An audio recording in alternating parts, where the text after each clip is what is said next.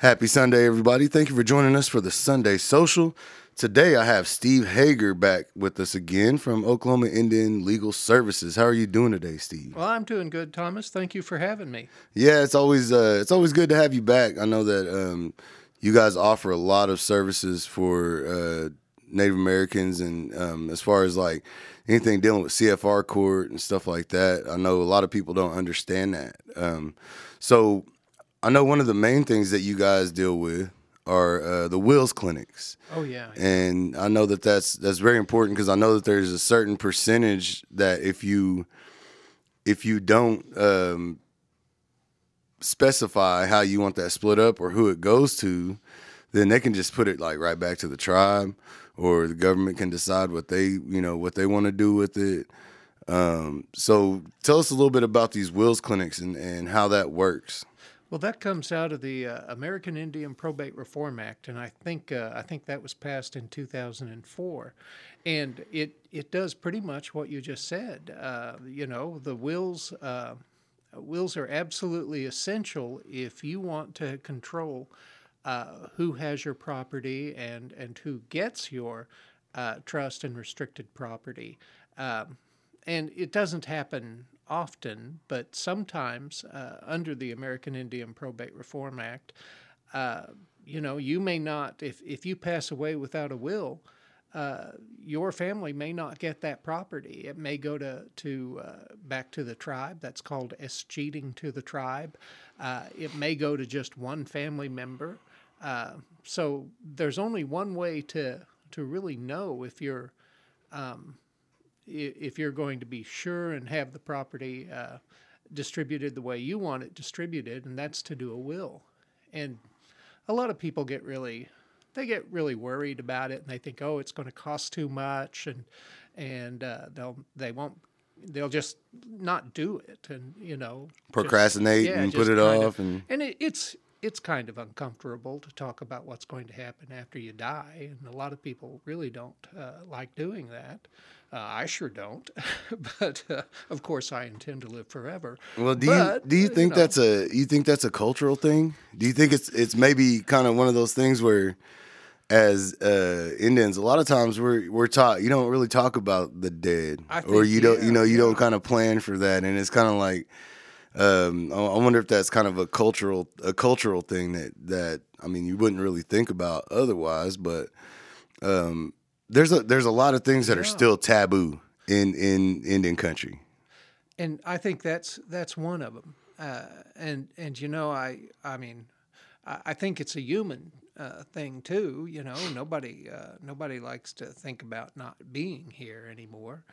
Uh, but yeah, it, it's definitely a problem. But it's it's uh, it's one of those uh, one of those cultural things that you really need to to kind of work past because mm. it's it's important to your family uh, to make sure that you have the will the way you want it to be. And uh, at Oklahoma Indian Legal Services, we do uh, we we do a lot of wills, and and we're just starting out on our our 2019 Wills Clinics uh, extravaganza, where we go. Uh, uh, we actually call them uh, Wills Caravans. Uh, we uh, we go out and we will go out to a, a place, and all you have to do is come in and bring your information with you, and you'll walk out with a, a, signed and notarized will, one that's one that's ready to go, one that's you know is is uh, ready for uh, all you got to do is put it in a strong box and call it good. So how do you how do you qualify for these wills clinics? Is there any qualifications? Do you have to be under certain? Um, is there financial limits or? Well, um, we uh, we can look at it and determine if you're within financial limits, but. Uh, and we have those with Legal Services Corporation, but we do a lot of wills uh, with working with the tribes, and those wills are, are anyone who has trust or restricted land. Um, and we don't like to we don't like people to prejudge their worth because a lot of times people will say, "Oh, I I I don't qualify," but they will because it's dependent on how many people are in your home. You know, it's dependent on your your bills and your costs. And so a lot of people who may think they don't qualify really do qualify. And the only way to find out is to ask us. So we, you know, we like to believe that most of the people that uh, that need a will, uh, we can probably help in some way. So how how can they find that out? Is that something that they would call and do over the phone, or is that something you have to do in person? Well, that's something that they can uh, they can do it uh, at the clinic, but we do ask that people call uh, when they find the will clinic that they want to go to. You know, they should uh, contact with us, and uh, we'll uh, we'll fill out the information, and we'll make sure that. You know, it's not going to be a deal where you show up and we say, "Oh, we can't help you." You know, we'll we'll make sure that by the time you get there to to do a will uh, that uh, it's going to be as painless and as easy for you as, as we can make it. So you kind of set it up like um, by appointment? We do, uh, but we have, uh, I mean, the appointment is like, uh, you know, come in at nine o'clock, and but if you get there nine thirty or ten or something like that, we're still going to be there. Uh, we yeah. we do the wills clinics. we usually start from about uh, nine or ten in the morning and we go to three in the afternoon. So we try to get as many people in as as we possibly can, and we we go all over the state of Oklahoma. Um, and of course, we we really couldn't do that without the help of our uh, of our law students. You know, um, Oklahoma has three law schools. Uh, we have one at the University of Tulsa, we have Oklahoma City University, and we have the University of Oklahoma.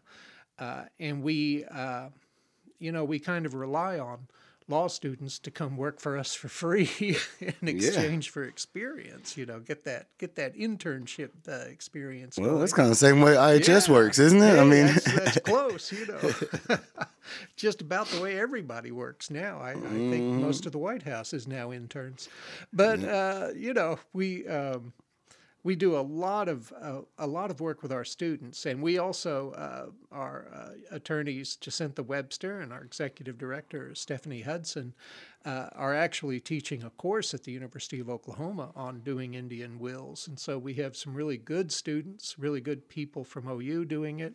We have uh, OCU, uh, we have students from OCU taking. Um, their spring break to do a wills clinic with us and we actually have, uh, the week after that, we have students from Columbia University uh, coming in to do uh, Wills clinics with us. And it gives them a lot of experience and it gives us the ability to, uh, you know, to work. Uh, with people throughout Indian country and really uh, get a lot of a lot of wills done, and um, then we'll be doing those all summer long too. Uh, we'll have uh, student interns with us in the summer, and we'll be going out and uh, you know just keep your eyes open in the student news or the student newspapers, the tribal newspapers, and the uh, you know uh, well this program, any any kind of uh, website that you look at. Yeah, and we'll put them. You know, we'll put them on our um, community calendar. Oh, thanks. Uh, anything that's that's free and open to the public, we'll have it on there on the the community calendar. Um, so you know stuff like that. That's you know it's important to get it out there. Um, so where are some of them that are coming up? Well, we've got uh, some coming up in Anadarko. We've got some coming up in uh, Ada. Uh, we'll have uh, some in uh, Lawton. Um, we'll go. Uh, I mean, we go everywhere in Oklahoma. We'll we'll have wills in Wilburton, will clinics in Wilburton. You know, we'll we'll go Poteau, you know, we'll go any place. We don't care. Yeah. you know, it's uh, it's all the same to us. We'll uh, we'll go wherever uh, people need to. I, I, think we've got a few set out even in the kind of the far western parts of Oklahoma, uh, kind of reaching out to to uh, maybe some people, uh, you know, that that normally wouldn't wouldn't be in kind of the you know the hot areas, you know, in mm-hmm. Anadarko mm-hmm. or or Lawton, but we might we might go out, you know, kind of kind of reach out to them. Uh, I like uh, I like going to Will's clinics because it's always really interesting, you know, to, to talk to the elders and and uh, there's always uh, always some kind of good story coming out. And you know, yeah, that's people. the that's the best part about working with elders. I, I Oh, worked yeah, in the nursing homes and stuff like that, and that that was always the best part of it. Just kind of sitting and, and talking with them and hearing those stories and, and like how things have changed Oh, and yeah, you know yeah. that kind of stuff. And you know that's that's what's interesting about this stuff. You know we we're still dealing. You know I say we as as Native Americans as as American Indians, we're still dealing with a lot of that historical trauma. you Oh, know, and, yes, and yes. people don't understand that, but uh, it's a real thing. You know, it's it's ingrained in your DNA, and, and it's as simple as a zebra one time that got too close to the lion, and the rest of the zebras imprinted in their mind that don't go close to one of those things, or else they're going to eat you. exactly. And so, as their kids are born, they're imprinted with that already. They have that instinct to say, "Don't go close to that," but it's not instinct; it's it's actually historical trauma. Well, and you know, it's funny. I'm I'm talking about that uh, this Friday at the uh, American Indian Law Review. They have a symposium down at the University of Oklahoma, and we're going to be talking about the Indian Child Welfare Act and and how it's become sort of the uh, there's a great German word that I like to use because it sounds cool. The Schwerpunkt. That means the spear point of the attacks against tribal sovereignty. And you know, the reason is it's not rocket science. The reason why the Indian Child Welfare Act's being attacked is because the tribes don't send lawyers out to ICWA cases, they send social workers out to it. And by the time the lawyers get involved, it could be you know really going south. But one of the things that uh, that I'm talking about uh, at the symposium is uh, is that historical trauma. And there's a picture that everybody's seen. It's at Carlisle University, you know, and or Carlisle University. I'm sorry, Scar, uh, Carlisle School of Industrial something or other. Yeah, Yeah, you know, it's that one, right? Yeah. And it's this huge, huge group photo of all these little Indian kids, all sorts of them, right? And I mean, the ones up in front, they look like they're about four or five years old. And everybody goes, "Oh, look at that picture!" Oh, you know. Mm-hmm. But nobody, nobody looks at that picture and thinks, "Wow, look! Every one of those kids represents a broken Indian family." Mm-hmm. You know, those I are mean, kids that were ripped from their homes. yeah, these and none of these kids, you know, Pennsylvania doesn't have a whole bunch of Indian kids in it. Yeah. These kids are all west of the Mississippi. They're all children who were taken from their families and moved, you know, halfway across the country, uh, and and the entire design behind that was uh, was it was specific. It was deliberately meant to destroy the family structure Oh, yeah. of, of Indian tribes, you know, and and I don't think we can say that enough because people want to act like, oh well, that's a long time ago. Well, Yeah. Not really. you Yeah, know? and that's the thing. You know, when you're talking about Carlisle and you know places like that, you're talking about, you know, what was it, late 1800s, early 1900s? yeah. Oh yeah, yeah. You know, I mean, my dad, my father was born in 1949, but he was one of the younger ones out of his family. So his parents were born in the 19 teens. Uh-huh. You know, so going back past that, I'm really only four generations removed from still being on the plains, as Kelly likes to say. Oh, you know, where we were still, you know, living in a teepee and you know drinking water from a stream and hunting and all that kind of stuff. So, and and that's what I talk about. You know, that historical trauma. Our youth, our kids are taught not to trust anybody in a suit, not to trust white people, not to trust anybody that doesn't look like you. You know, because we're you know, we're we're protective. We're trying to keep our kids, you know, safe or whatever, but that historical trauma is still there even if even if the parents have tried to break that cycle and you know be more inclusive and you know not all white people are bad and uh, you know all that it's still there Yeah, you've you've got to you know you've got to uh, understand that. I mean, uh, there's there's a, a tremendous amount of, of historical trauma, and, and it's not. Uh, it's this, and and part of it is is the you know the the culture and the society that that we live in today in America, which is well, what's happening now? You know, we're not going to think about what happened yesterday.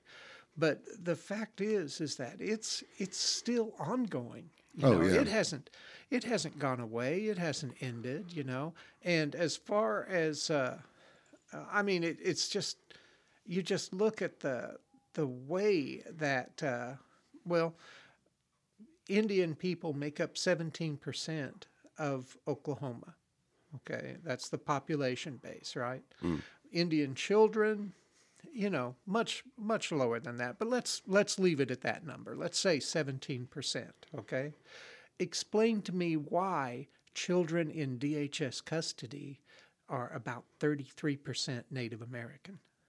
You know Wow. that that means that they're being removed from their homes at twice the rate At least. of, yes of of non-indian children and and that can't just be you can't look at that number and say well there's not some level of cultural bias there you mm-hmm. you just can't justify that number uh, and when you have you know uh, people uh, saying, well, you know, uh, there's no need for the Indian Child Welfare Act. There's no need for that. You know, why why can't everybody just get along? You know, we don't even need tribes. I mean, that's Justice Thomas's opinion on the Supreme Court. He says, oh, well, that's an anachronism. We don't need that. But it, the reality is, it, it would be just a just a, a massive loss to Indian people if we don't start protecting sovereignty. Yeah. And the way you do that is by making sure that that spear point, you know, that, that they're not able to attack the Indian Child Welfare Act. Well, and you know, I I always have a problem with tribes calling themselves sovereign while they're taking government money. Well, You know, and and to me, if you want to be truly sovereign, cut those ties. Do it do it yourself. Make your own emergency services, your own school, have your own roads programs. Get all the programs that you need to to have your tribe survive and pull away from the, federal government.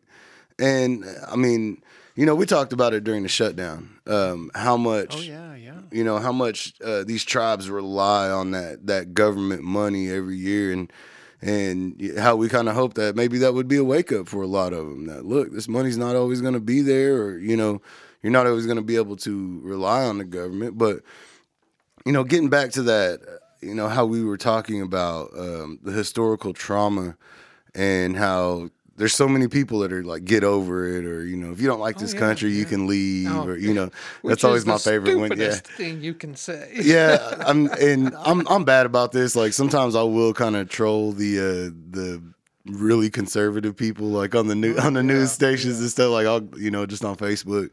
And somebody told you know that was one of their arguments. If you don't like it, then you can leave. And I was like, man, I'm Kiowa. My people been here longer than you know before your people ever even saw this land. Like what what are you talking? Like you can leave. What are you talking Yeah. about? But you know, and it's the same way with you know people are are so. Oh, slavery was so long ago. Get over it. Segregation. Segregation was in like the fifties. You know, that was when my dad was was young.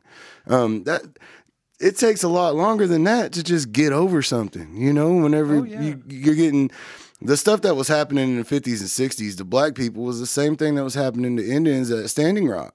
Well, and and look at what's happening when people say, "Well, you know, there's, uh, you know, what happened at at uh, you know when those children were removed from Carlisle. Look at that. That's that's just that's terrible, you know." And those are the same people who you see going, uh, talking about the removals at the border, uh, Hmm. where Indian, where uh, well, not Indian children, but but immigrant children. They pretty much- some of parents. are, Some of them are. you know, Indians, I yeah. mean, Uh, and they're- that's- they're not American Indian. Uh, they're you know Central American, but yeah, they're they're being removed, Hmm. and that's not something new. You know, that's something that has always been in the United States' playbook. Yeah, how to how to break a Yeah. people, right? And break that's- break that's their families. And that was, you know, that that's a lot of um I guess we start getting into kind of the conspiracy theories and stuff, but I mean that that's what a lot of, of what the government tried to do with dismantling the Black Panthers and you know when they bombed Black Wall Street and you know that a lot of that stuff was was aimed at breaking those families down. You know, removing the husbands from the family, and you know, trying to create that that fissure, trying to trying to split them. You know? Well, and that's that's been a, a common, and it's been a uh, a relatively. Uh, I, I wouldn't say it's been completely unsuccessful, but it's you would think after a while they would notice that that tends not to work. It, Yeah. it just causes a tremendous amount of stress and trauma to people, but it doesn't really stop. You know, the tribes didn't go away Yeah. because you took their children away. You know, they just they just had to deal with the the terrible results of that. Well, see, that was just that was just one um, one part of it. You know. Oh, yeah, yeah. Uh, another big part was to slaughter the buffalo. Oh yes. You know, if you take out the buffalo, you're talking about what we you, know survived take on as the- far as yeah. eating. Um, that's what our teepees were made out of. That's what clothes were made out of. Our blankets that we slept with. I mean, in the in the wintertime when you couldn't find firewood, you could burn dried Burn buffalo chips Yeah. you know and and this was this was a staple and that was you know just one of those things that they tried to that they deliberately tried to you know it's very sun tzu like uh the you know cut off the water cut off the food uh you know Sure. starve them out. Um divide and conquer. You know they they want you to not think of each other as you know yeah we're different tribes but we're more we're more brothers than anything else you know they want they want these tribes fighting they love Oh, seeing these tribes just not getting you know, along That you just know? plays into their into their hands. Exactly. the tribes are fighting each other, or if the tribes say, and and you know, I saw this uh, some with. Uh, um, with when the Cherokees were fighting an adoptive couple versus baby girl, you know, I had people say, "Well, uh, she's not really Indian. You know, she's she's a member of the Cherokee Nation, but you know, her blood quantum's pretty low." And so it shouldn't matter huh? yeah, so it shouldn't matter. Well, you know, do you think have they ever stopped because uh, oh well, well we're not going to address this issue with uh, with these Indians because their blood quantum is high. Oh no, that's not how the system works. You know, they'll take anything they can get to and then they apply it. You know, there's there's a case out of California that I, I use a lot uh, because it's such a, a dramatic case. They found the Indian Child Welfare Act. Uh, well, they, they found an exception to the Indian Child Welfare Act uh, and, and said they had to have the exception to find it unconstitutional. The thing about that case is that there weren't any Indians involved in it. They had a guy who came in as his parental rights were being terminated, and he said, Wait, the Indian Child Welfare Act should apply to me because I was a blood brother when I was 12 years old to a Cherokee boy in the Smoky Mountains of Tennessee.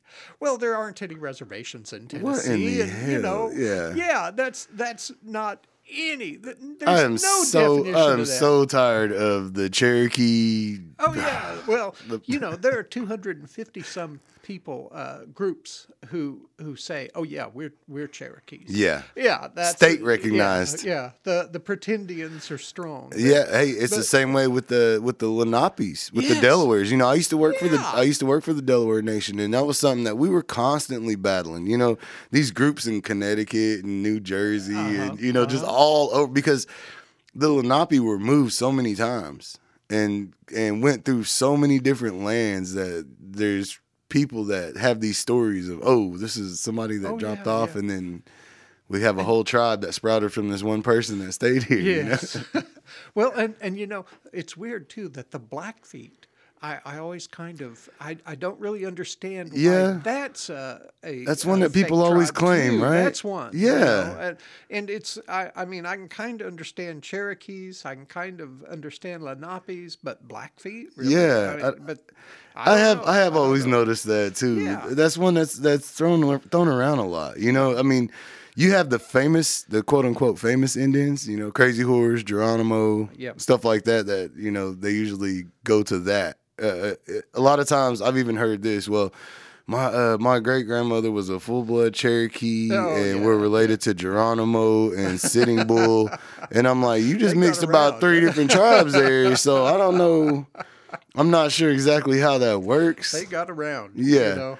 Uh, but I mean, and and it's so it's so frustrating because I know real Cherokees. You know what I mean? I Yeah, know I know people from from Cherokee, North Carolina, and and Cherokees that are here in Oklahoma that actually uh, participate in the culture. And that's the thing. That's the thing that's so frustrating with this whole idea of blood quantum and having to prove that you're so much of whatever and and it was just that's another one of those tactics that was kind of um a different kind of warfare for for the government against American Indians Yep. is that that idea that you have to prove that you're you know uh, there was never this idea of half white and half whatever or half this tribe half that tribe if you lived with the tribe and spoke their language and dressed accordingly and did the ceremonies and all that you were that tribe it didn't matter if you were a captive or if you were a mixed breed or whatever it was, you were considered that tribe. And that's what a lot of people don't understand. It's not it's not hereditary as much as they wanted to make it seem. It's it's more cultural identity. It's it's the way that you've lived, the way you've grown up. So if you I don't care if you have a card or not. If you don't know anything about your tribe, I'm not considering you a native. Well, and that that goes to a phrase that we use a lot in in the law. That goes to sovereignty. You know, the tribe is the arbiter of who is a member. Mm. You know, and that is that is the the most crucial part, and that's you know taking it full circle back. That's why they were taking kids away because they wanted to take away that cultural identity. Mm. They wanted it where, you know, if you're taken away when you're four and you go back to the tribe when you're 18, Kill the Indian, save the man. yeah, they wanted it where you were just going, well, I don't know anybody here. I don't know what they're doing. I don't, I don't, Don't know what they're saying. Yeah. Yeah, That's, 'cause that's just exactly. Those kids had the Indian beat out of them. Well, that's You know, they they weren't know, allowed to speak their language. They weren't allowed to pray. They weren't allowed to do, you know, sing or do any of that stuff. You know, they were beaten for Oh, that and it- yeah. tortured, and a lot of them killed. You know, Well, and uh, the late great Browning Pipestem, uh, who taught Indian law for years at the University of Oklahoma, he was, you know, he was an adjunct professor, and he was the only one teaching Indian law there, and uh, he he would call it a cut hair moment, because the first thing that happened when you went to Carlisle is that you know you'd see pictures of people, and they'd be coming in, and they'd have braids, and they'd have their hair, you know. Uh, kind of in a tribal fashion, whatever tribe they were.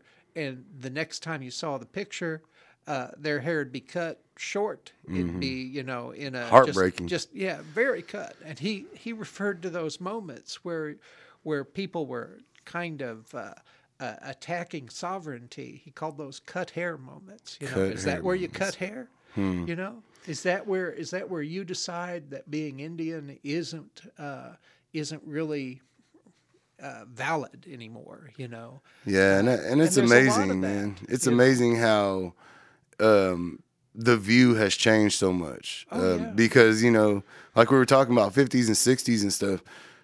Indians were were looked at as a lower race than even black people. You know, there was there was like levels, and and Indians were at the bottom of all of it. You know, and that's that's just it's it's crazy that it's flip flop to where now everybody wants to be Indian, everybody wants to ancestry DNA and all this crap, and and isn't that weird? it Isn't is. that It really is because, well, and and the the bad part about it is the reason why people don't know their history, their family history, if they are in fact Indian, is because they they hid it. Yeah, It was a there was a they made a point to not talk about it to make sure that people looked at you as a white person instead of a, a half Indian, half white or whatever. So really when it comes down to it, that's your that's your your own folks' fault. You know Well, that I mean, that's because the that's the dominant culture. That's the effect it has, you know. Mm-hmm. And, and the thing is, uh, when I was a long time ago, uh, when I was in uh, undergraduate college, I, I did a lot of uh, of studying in uh, speech communication, which wasn't you know giving speeches. It was talking about kind of uh, sort of a cultural anthropology sort of thing of of how our society gets to where it gets, and you know, even a hundred years ago, uh, we had very distinct cultural variances within the United States. You know, people uh, people in Maine didn't talk like people in Arizona. Oh, You yeah. know, I mean, it was You still see some of that. I mean, and- there's and there's you still, still see yeah. some of that, but you don't see much of that in the in the media. You know, Hmm. I mean, the media is the great. Uh, it's just the great uh, cleanser. Of, smooth over? of our of our cultures. You know, we just go. Oh well, you know, I see how uh, this person talks, so that's how I should talk. And you know, I mean, every It's once just the, in a while, the idea of the melting pot. Huh? Uh, Yeah. America's always been in love with that with that idea of the melting pot. But um, that's gonna pretty much do it for us, man. Thank you, Steve, for coming in. It's been a been a blast, and thank everybody for um, listening to our Sunday social again this week. As always, we'll be back next week with another Sunday social, and uh, tell them real quick how they can get a hold of Oklahoma Indian Legal Services if they have any questions or they want to find out about Will's clinics or any of that kind of stuff. Oh, get out a pen and paper. It's 1 800 658 1497. That's our 800 number. We we uh, have a real person answering the phone, so No uh, robots, Feel free huh? to call them. Oh no, no, we're we're still we're still uh, biological in that regard. Thank goodness for that. I, Yeah. That's one thing I cannot stand. Oh, I hate the phone. yeah, But thanks for having me. Uh, Yeah. it's always a pleasure. it, it really is, and I look forward to the next time. Thank you, Steve. right.